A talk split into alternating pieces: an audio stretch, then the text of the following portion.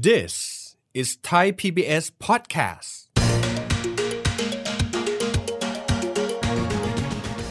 ถ้าเราเปิดรถไฟฟ้ามาคำถามคือว่า 5 ปีแรกคนขึ้นน้อย จะเก็บแพงเหรอ แล้ว 10 ปีหลังคนขึ้นเยอะ ค่อยเก็บถูกเหรออ๋ออันนี้ก็เป็นปัญหาแล้ว เวลาวางรางวางระบบ 1 คนใช้น้อย 2 ต้นทุนรางค่อนข้างแพง มันทำให้อัตราค่าโดยสารเฉลี่ยต่อคนค่อนข้างแพง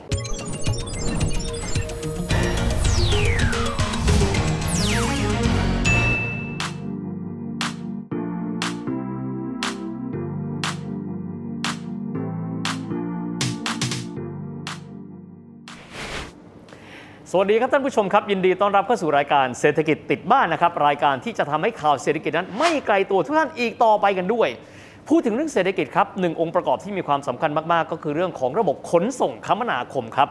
และในทุกวันนี้หลายคนก็จะบอกว่าเรื่องของการขนส่งคมนาคมในยุคนี้ของบ้านเราก็จะเน้นเรื่องของระบบรางมากขึ้นครับแต่ครั้งใดก็ตามที่เราลองไปมองดูนะครับค่าโดยสารของระบบรางบ้านเรา โดยเฉพาะยิ่งเลย กรุงเทพมหานคร จะพบว่าไม่ว่าจะมีสายใหม่เพิ่มขึ้นมาระยะทางจะเพิ่มเป็นเท่าไหร่ก็ตามแต่พอเห็นราคาแล้วหลายคนบอกว่าไม่ใช่ทุกคนที่จะสามารถเข้าถึงระบบขนส่งทางรางภายในกรุงเทพมหานครกันได้ด้วย วันนี้เราจะมาพูดคุยกันในประเด็นนี้นะครับว่าทำไมระบบรถโดยสารรถไฟฟ้า ซึ่งเป็นระบบรางในกรุงเทพมหานครในบ้านเรา จึงดูแล้วมีราคาค่อนข้างสูงหากเทียบกันกับค่าครองชีพ ของคนกรุงเทพมหานคร แขกรับเชิญของเราในวันนี้ครับ ท่านเป็นผู้อำนวยการนะครับการวิจัยด้านนโยบายการขนส่งและโลจิสติกส์ของ TDRI ดร.สุเมธองค์กิตติกุล ดร สวัสดีครับ สวัสดีครับผม ดรสุเมธครับแรกทีเดียวผมต้องถามก่อน เรามีคำพูดบอกว่า การขนส่งบ้านเราทางรางราคาสูงกว่า metro เรียกอย่างนี้แล้วกันนะฮะครับในประเทศอื่น ๆ แม้ว่าเขาจะเป็นประเทศที่มีค่าครองชีพที่สูงกว่าเราก็ตามแต่ อาจารย์ว่า statement ที่ว่าถึงหรือคำพูดที่ว่าถึงเนี่ยมันจริงเท็จแค่ไหนครับ นโยบายการกำหนดราคาของบ้านเราเนี่ยมีความแตกต่างจากต่างประเทศอยู่ระดับหนึ่งอือฮึทีนี้เองเนี่ยอ่านโยบายการกำหนดราคาค่าโดยสารรถไฟฟ้าเองเนี่ยจริงๆเองเนี่ยอาจจะแบ่งเป็นเป็นเป็นสองแบบอือฮึแบบแรกคือแบบอิงกับต้นทุนอือฮึกับแบบที่สองคืออิงตามความสามารถที่จะจ่ายของคนในพื้นที่โอ้เพราะฉะนั้นเองเนี่ยสองแบบต่างกันยังไงถ้าอิงต้นทุนก็คือมีต้นทุนรถไฟฟ้าเท่าไหร่ ก็มาคำนวณเป็นค่าโดยสารครับ อีกแบบหนึ่งคือแบบลักษณะที่อิงจากความสามารถที่จะจ่ายอืมเขาดูว่าค่าโดยสารควรจะเป็นเท่าไหร่ก่อน แล้วก็คำนวณอัตราค่าโดยสารที่เหมาะสม เสร็จแล้วเนี่ยไอ้ต้นทุนที่เขาไปดำเนินการมาเนี่ยถ้ามันแพงกว่าค่าโดยสารที่ที่วางไว้ แล้วขาดทุนก็ให้เงินอุดหนุน แต่ถ้ามันถูกกว่าก็จะเป็นกำไรบ้างเล็กน้อยนะหรือถ้ากำไรมากเกินไป เขาก็มาปรับลดอัตราค่าโดยสารได้อีกอืมเพราะฉะนั้นเองเนี่ยรูปแบบ 2 แบบค่อนข้างต่างกันอืมบ้านเราเองเนี่ยส่วนใหญ่จะใช้แบบแรกอือฮึแบบแรกคือไปคำนวณต้นทุนมาให้เรียบร้อย เสร็จแล้วเดินรถไม่ขาดทุน ก่อสร้างไม่ขาดทุน แล้วมากำหนดอัตราค่าโดยสารอืมทีนี้เองเนี่ยอ่าปัจจัยที่ 2 ที่ตามมาในเรื่องนี้ซึ่งมันก็เหมือนกับเป็นงูพันหลักอืมระดับหนึ่งก็คือว่าเมื่อค่าโดยสารค่อนข้างสูงเนี่ยนะครับ คนใช้ก็อาจจะน้อย อืม ต้นทุนรถไฟฟ้าเนี่ยนะปกติเองเนี่ยไม่ว่าคนจะขึ้นร้อยคน คนขึ้นพันคน คนขึ้นครึ่งตู้ คนขึ้นเต็มตู้อะอือฮึต้นทุนไม่ต่างกันมาก โอ้ เพราะฉะนั้นเองเนี่ยถ้าคนขึ้นเต็มตู้หรือว่าเต็มขบวนเนี่ยเวลาเฉลี่ยต่อคนมันจะต่ำลง โอเค เพราะฉะนั้นเองเนี่ยมันจะเริ่มเห็นว่าถ้าเราเปิดรถไฟฟ้ามาสมมุติ 10 ปีหรือ 20 ปี ช่วง 5 ปีแรกคนขึ้นน้อย ครับ ช่วง 10 ปีหลังคนขึ้นเยอะอืม คำถามคือว่า 5 ปีแรกคนขึ้นน้อย จะเก็บแพงเหรอ แล้ว 10 ปีหลังคนขึ้นเยอะ ค่อยเก็บถูกเหรออ๋อ อันนี้ก็เป็นปัญหาแล้วครับเพราะฉะนั้นเองเนี่ยเวลาคำนวณต้นทุนลักษณะนี้เองเนี่ยมันจะส่งผลให้ให้ให้เกิดปัญหาข้างเยอะ อืม แล้วแอดเรื่องที่ 3 มีปัญหามากที่สุดด้วย ก็คือเรื่องต้นทุนที่ที่มันมีโครงสร้างทั้งเรื่องของการเดินรถกับโครงสร้างของต้นทุนโครงสร้างพื้นฐาน อ่าฮะต้นทุนโครงสร้างพื้นฐานคืออะไร คือพวกสถานีตัวฐานราก ครับ ตัวราง อืม ต้นทุนการเดินรถคือขบวนที่มาวิ่งอยู่ข้างบนครับค่าไฟค่าน้ำค่าบริหารจัดการค่าคนขับค่าในสถานี ปกติแล้วเนี่ยต้นทุนโครงสร้างพื้นฐานเนี่ยเวลาคำนวณเสร็จเนี่ย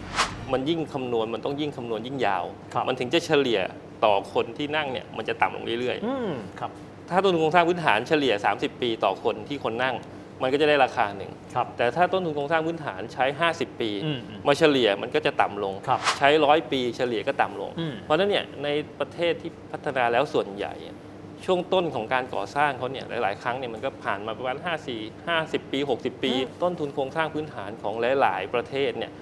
มันหมดไปแล้ว ในปัจจุบันมันเหลือเพียงแค่ต้นทุนค่าเดินรถครับพอเป็นต้นทุนค่าเดินรถเสร็จเนี่ยต้นค่าค่าโดยสารอัตราเฉลี่ยเขาก็ถูกลงไปอีกครับเพราะฉะนั้นเองเนี่ยไอ้ตรงนี้เองจะก็เลยสร้างปัญหาให้ระบบเราที่ เป็นระบบที่ใช้คำว่าเพิ่งเกิดขึ้นใหม่อืมเวลาวางรางวางระบบ 1 คนใช้น้อย 2 ต้นทุนรางค่อนข้างแพงอืมพอมาคำนวณอัตราค่าโดยสาร มันกลายเป็นว่าถ้าจะให้คนถ้าให้ระบบรางมันสามารถอยู่ได้ ด้วยงบประมาณของรัฐที่จำกัด มีเงินอุดหนุนค่อนข้างน้อยเนี่ยมันทำให้อัตราค่าโดยสารเฉลี่ยต่อคนค่อนข้างแพง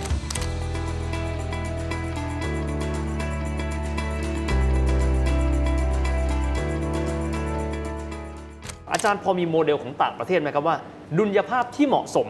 ในการที่จะทำให้เดินหน้าประชาชนได้ประโยชน์ ผู้ที่เขาเป็นภาคเอกชนประกอบการร่วม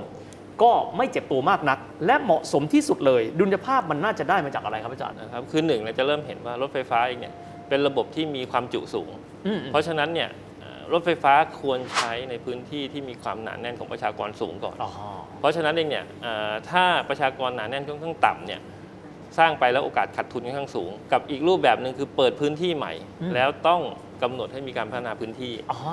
กลุ่มนี้ยังเป็นกลุ่มอย่างอย่างกรณีอย่างของสิงคโปร์หรือแม้กระทั่งของฮ่องกงอืมของฮ่องกงเองเนี่ยรัฐเองเนี่ยจะเริ่มใช้ข้อวางพล็อตว่าถ้าตรงนี้เป็นแอเรียใหม่แอเรียใหม่เขาจะเริ่มวางพล็อตว่าตรงเนี้ยต้องพัฒนาให้เป็นเมืองใหม่ให้ได้ครับต้องให้มีคนอยู่ให้แน่น แล้วลากรถไฟฟ้าไปอืมแล้วลากรถไฟฟ้าไปเสร็จเนี่ยช่วงแรกเวลาลากไปเองเนี่ยอาจจะปล่อยให้เมืองค่อยๆพัฒนาอืมเพราะฉะนั้นในช่วงแรกตอนที่ลากเนี่ยที่ดินอาจจะถูกรัฐอาจจะไปซื้อเก็บไว้ด้วยบางส่วน เพื่อให้อ่าเงินค่าพัฒนาที่ดินบางส่วนตกกลับมาจุนเจือตัวโครงสร้างพื้นฐานที่สร้างเอาไว้อืมอะเสร็จแล้วพอผ่านไป 5 ปีถึง 10 ปี เมืองเริ่ม develop เมืองเริ่มอยู่ตัว คนเริ่มเยอะขึ้น เส้นทางรถไฟฟ้ามันก็จะอยู่ได้โอ้อันนี้คือคือรูปแบบที่ที่หลาย ๆ ประเทศใช้กัน ซึ่ง ถ้ามองย้อนกลับไปในประเทศไทยเราเอ่อประเทศไทยเรายังไม่มีรูปแบบแบบนี้อืมทำอย่างเป็นระบบเท่าที่ควรครับเอ่อถ้ายกตัวอย่างเช่นสายสีเขียวเนี่ยอืมเป็นสายแรกที่เราบอกว่าขีดเส้นเข้าไปในพื้นที่หนาแน่น ก็คือกลางเมืองเลยกลางเมือง ซึ่งตรงนี้เองเนี่ยพอผ่านไปประมาณสัก 15 15 ปี 10ถึง15 ปีถึง 20 ปีเนี่ยมันประสบความสำเร็จอือฮึเพราะว่าเมืองมันเริ่มขยายตัวตามแนวเส้นทางรถไฟฟ้า แล้วคนมาใช้เยอะ แต่ทีนี้เนี่ยเส้นอื่นๆเนี่ยอ่า ไม่ได้ก๊อปปี้สายสีเขียวมาเท่าที่ควรอืมสายสีน้ำเงินออกแนวเลาะๆเมือง ไม่ได้เข้ากลางเมืองอืมเพราะฉะนั้นเองเนี่ยก็เลยเกิดปัญหาว่าคนจะใช้ไม่ได้เยอะมากเท่าสายสีเขียว แต่ในปัจจุบันเองเนี่ยเมืองมันเริ่มขยายวันนั้นเนยสายสีน้ำเงินเริ่มเริ่มเห็น เริ่มเห็นเป็นรูปเป็นร่างหลังจากเราเดินรถมาประมาณ 10 กว่าปีครับถึงจะเริ่มปริมาณผู้โดยสารเพิ่มขึ้นอืมแต่ทีนี้สิ่งที่เราจะเริ่มเห็นภาพว่าจริงๆเองเนี่ยเราไม่ได้เอาโมเดลสายสีเขียวมาใช้เท่าที่ควร สายสีม่วงสายสีส้มเป็นสองสายอะ ที่กำลังจะเริ่มมีการก่อสร้างในปัจจุบันอืมเราจะเริ่มเห็นม่วงเนี่ยยกตัวอย่างม่วงง่ายๆ ม่วงเนี่ยจะมีม่วงเหนือกับม่วงใต้ครับคำถามคือว่าม่วงเหนือม่วงใต้เนี่ยทำไมเราสร้างม่วงเหนือก่อนอืมทำไมคนใช้น้อยครับ ม่วงเหนือเนี่ยเป็นม่วงที่ไปทางทางเหนือแล้วประชากรค่อนข้างเบาบางนนทบุรีนนทบุรีทิศตะวันตกของกรุงใช่เทพนะฮะข้อที่พอที่จะอนุมานได้ว่าทำไมเขาสร้างก่อน คือเขาเน้นสร้างง่ายอืมแต่เขาไม่ได้เน้นสร้างที่จะแน่นก่อนครับ เพราะฉะนั้นเนี่ยม่วงใต้คือเส้นเข้าเมืองอืมสร้างยากกว่า ทั้งๆที่จริง ๆ แล้วเนี่ยตามลำดับเนี่ยจริง ๆ เองเนี่ยมันควรต้องสร้างเส้นเข้าเมืองก่อนอืมแล้วค่อยสร้างเส้นขยายออกจากเมืองไปที่หลังอืมเหมือนกันลักษณะสายสีส้ม เราจะเริ่มเห็นแต่สายสีส้มเองดีนิดนึงที่ว่าแหลกหรือว่าไอ้ความช้าระหว่างเส้นที่มีการก่อสร้างเนี่ย มันจะไม่มากนัก ส้มเนี่ยตอนเนี้ยเรามีส้มตะวันออกอืมกับส้มตะวันตกครับส้มตะวันออกเนี่ยเริ่มที่ศูนย์วัฒนธรรมอืมแล้วไปจบที่มีนบุรีครับซึ่งจะเห็นว่าจากศูนย์วัฒนธรรมเป็นบุรีเนี่ยมันเหมือนกับออกชานเมืองอืมฮึแต่เส้นจริง ๆ อีกเส้นหนึ่งที่สำคัญก็คือม่วงตะวันตก เริ่มจากศูนย์วัฒนธรรมเลาะผ่านเข้าราชปาลกนะฮะผ่านสังฮีผ่านไปผ่านกลางเมืองเยอะอืมกลุ่มเนี้ยยังสร้างไม่ได้ยังไม่ได้เริ่มสร้าง เพราะว่าสร้างช้ากว่า เพราะว่าสร้างยากกว่า มีชุมชนอยู่มีแล้วชุมชนอยู่เยอะพอสมควร ซึ่งจริงๆเองเนี่ยจะเริ่มเห็นว่าถ้าเอาโมเดลแบบสายสีเขียวจริงเนี่ยสีส้มฝั่งตะวันตกเนี่ยอาจจะควรจะต้องสร้างก่อน เพื่อสร้างปริมาณผู้โดยสารแล้วส้มตะวันออกก็จะตามมา แต่เราทำอย่างนี้เสร็จเนี่ยมันก็จะเริ่มเห็นว่าเวลาใช้งานตอนช่วงต้นเองเนี่ยคนอาจจะใช้ไม่เยอะ เพราะว่าเวลาเข้ามามันยังเข้ามาไม่ถึงกลางเมืองก็เลยเกิดปัญหาในเรื่องของการก่อสร้างรถไฟฟ้าในปัจจุบัน เราก็จะได้เคยได้ยินเสมอว่าจริงๆนะเรามีทางเลือกซึ่งอยู่กับเรามานานนั่นก็คือรถเมล์ครับ นะครับซึ่งอาจจะบอกว่าราคานั้นต่ำกว่า อาจารย์มองความสัมพันธ์ในเรื่องของการททำระบบสาขนส่งสาธารณะให้มีประสิทธิภาพด้วยการมองทั้งสองซีกร่วมกัน ถ้ามองแบบว่ารถไฟฟ้าเหมาะสมกับคนที่มีรายได้สูงกว่า รถเมย์เหมาะกับคนที่อาจจะมีรายได้น้อยกว่าหน่อยหนึ่งอาจารย์มองว่าเป็นภาพมองที่มันแฟร์ไหมครับเอ่อเป็นเรื่องที่ไม่ดีในหลายประเทศเวลาพัฒนาเองเนี่ยนะครับเอ่อหน่วยงานที่พัฒนาระบบไฟรถไฟฟ้ากับรถโดยสารประจำทางเนี่ยจะเป็นหน่วยงานเดียวกัน ถ้าเป็นชานเมืองเนี่ย รถเมย์เนี่ยความจุเหมาะสมกว่าเอ่อวิ่งไม่ต้องถี่มากเหมือนรถไฟฟ้า ต้นทุนการประกอบการต้นทุนโครงสร้างพื้นฐานน้อยกว่า แล้วก็เป็นบริการที่สามารถพัฒนาได้ดีได้ เราไปญี่ปุ่นเราไปยุโรปเนี่ยเรามีทั้งพวก Big Station มันจะมีเชื่อมต่อทุกรูปแบบ แต่หันมาหาบ้านเรา หันมาหาบ้านเรา การเชื่อมต่อเนี่ยไม่ได้ถูกออกแบบได้อย่างดีเท่าที่ควรเลย หรืออาจจะถึงขั้นว่าแย่อืมยกตัวอย่างเช่น สถานีรถไฟฟ้าเนี่ย เวลาจากสถานีรถไฟฟ้าเดินไปต่อรถเมล์เนี่ยแทบจะเป็นอะไรที่ค่อนข้างยากหรือแม้กระทั่งอาจจะหาป้ายรถเมล์ไม่เจออแล้วรถเมล์เองเนี่ยอาจจะถูกปล่อยปละละเลย ในต่างประเทศเองเนี่ยเวลาเขาออกแบบเนี่ยเขาอินดิเกตกันเรียบร้อยอืมอืมเวลาเราเดินลงจากรถไฟฟ้าเนี่ยเดินหาป้ายรถเมล์จะง่ายมากอืมอืมมีจุดอะไรที่จอด มีจุดอะไรที่รอแล้วก็สะดวกสบาย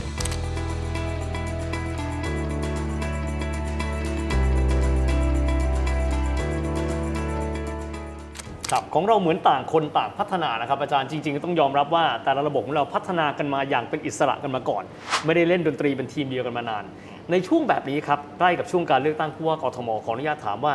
สมมุติตอนนี้ทุกอย่างมันไม่ใช่เริ่มต้นจากกระดาษขาว มันมีการทำออกมาแล้ว ข้อเสนอแนะหรือว่าอะไรบางอย่างที่อาจารย์อยากให้คนในกรุงเทพ หรือแม้ทั้งคนทั้งประเทศได้ร่วมกันฉุกคิดเกี่ยวกับประเด็นการวางแผนโครงข่ายการคมนาคมและโลจิสติกส์อาจารย์คิดว่าอะไรสำคัญที่สุดในการที่จะทำให้เรา ดูแลมีระบบขนส่งที่มีประสิทธิภาพมากขึ้นครับ ควรต้องวางแผนร่วมกัน อืม แล้วหลายครั้งเนี่ยหลาย ๆ ครั้งเองเนี่ยในความที่เป็นหน่วยราชการที่เป็นหน่วยงานของรัฐเนี่ยเวลาวางแผนร่วมกันเขาจะเน้นเรื่องของกรอบเรื่องของระเบียบ อืม ซึ่งไม่ได้เอาคนใช้งานเป็นตัวตั้ง อ่าฮะแต่สิ่งที่ค่อนข้างน่าสนใจ คือเวลาเรามีเอกชนเข้ามาดำเนินการ อืมอืม ไม่ว่าจะเป็นรถไฟฟ้าเอยหรือรถเมล์รถโดยสารประจำทางที่อาจจะเป็นแบบมืออาชีพหน่อยเนี่ย เขาจะเอาผู้โดยสารเป็นตัวตั้งอืมเพราะว่าอะไร เพราะว่าตัวเนี้ยคือการทำรายได้ของเขาอืมเพราะฉะนั้นเองเนี่ยสิ่งที่ผมคิดว่าควรจะต้องเพิ่มเติมแล้วเข้ามาคุยร่วมกัน ก็คือทำยังไงให้หน่วยงานรัฐ ซึ่งส่วนใหญ่เนี่ยจะดูแลเรื่องโครงสร้างพื้นฐาน ดูแลเรื่องทางเท้าอืมดูแลเรื่องจุดเชื่อมต่อ ดูแลเรื่องป้ายรถเมล์เนี่ยคุยกับโอเปอเรเตอร์ที่เป็นเอกชนอืมแล้วดีไซน์ร่วมกันว่าไอ้ทางเชื่อมทั้งหมดเนี่ยเพื่อเอาผู้โดยสารเป็นตัวตั้ง จะทำยังไงให้ผู้โดยสารมีความสะดวกสบายที่สุด อืม เวลาเดินปุ๊บลงมาแล้วต่อได้เลย มีความสะดวกสบายในในในแม้กระทั่งอย่างประเทศเราเราอาจจะบอกนะเราเดินทางระบบขนส่งมวลชน รถไฟฟ้า รถเมล์เนี่ยกรุงเทพเนี่ยลำบากเพราะว่าฟ้าฝนไม่เป็นใจ อืม บางช่วงก็ร้อนมาก ครับ ตากแดด บางช่วงก็ฝนตก อืม ตัวเปียกสิงคโปร์อากาศไม่ได้ต่างจากเราเลยครับ นะเป็นประเทศเมืองร้อน อืมช่วงร้อนก็ร้อน ฝนตกก็ตกหนัก เขาสามารถออกแบบการเชื่อมงานได้อืมเขาทำทางเชื่อมที่หนึ่งต้องมีหลังคาครับซึ่งเป็นหลังคาแบบไหนก็ได้ อาจจะเป็นหลังคาเชิงสิ่งแวดล้อมหลังคาเชิงต้นไม้ หลังคาเชิงธรรมชาติ หรือเป็นหลังคาจริง ๆ ที่ทำให้คนเดินทางเนี่ยมีความสะดวก เพราะฉะนั้นเองจะทำยังไงให้คนเดินทางจากจากบ้านอืมอืมนะฮะอาจจะช่วงแรกอาจจะออกจากหมู่บ้านอาจจะต้องใช้ร่มหน่อยนึงอืมแต่พอเข้าเมนหลักแล้วเข้าทางหลัก ร่มตลอดอืม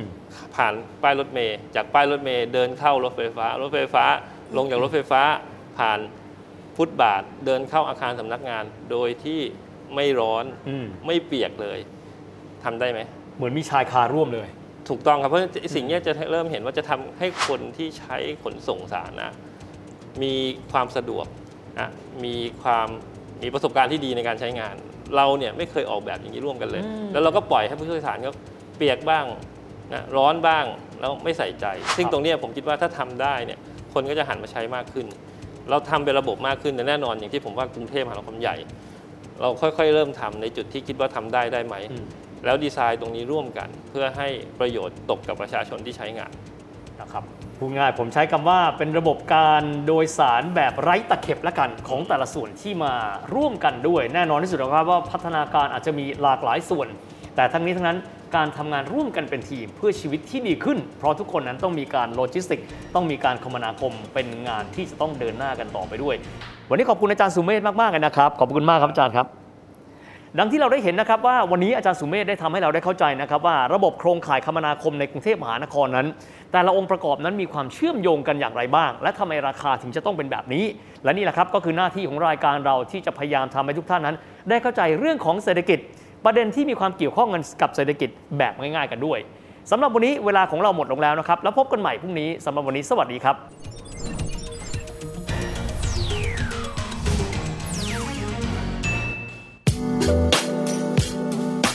ติดตามรายการทางเว็บไซต์และแอปพลิเคชันของไทย PBS Podcast Spotify SoundCloud Google Podcast Apple Podcast และ YouTube Channel Thai PBS Podcast Thai PBS podcast. View the world via the voice.